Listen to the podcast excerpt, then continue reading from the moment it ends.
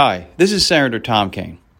Our society is facing an unprecedented challenge from COVID 19 that requires a coordinated response by all levels and branches of government.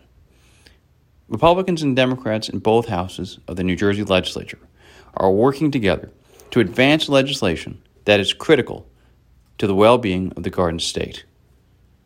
These important measures that we recently advanced will help governments and schools to continue serving people and to support the many needs of families and employers during this difficult time. As more concerns are identified, we will continue to address them together. In the legislature, we have passed laws that will help children by making sure that any child enrolled in a free lunch program will continue to get lunch at home. We're also allocating funds to make sure that students have access to laptops, tablets, and the technology they need to continue their education. We passed laws to keep money in your pockets by extending the tax filing deadlines and creating a temporary lost wage unemployment program. We've passed a piece of legislation to require proper medical care by requiring insurance coverage for telehealth and telemedicine services.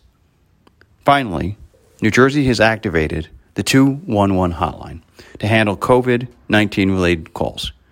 You can call 211 or text 898 211 with questions or to stay up to date. Let's be Jersey strong and meet these challenges head on with caution, compassion, and cooperation. Thank you.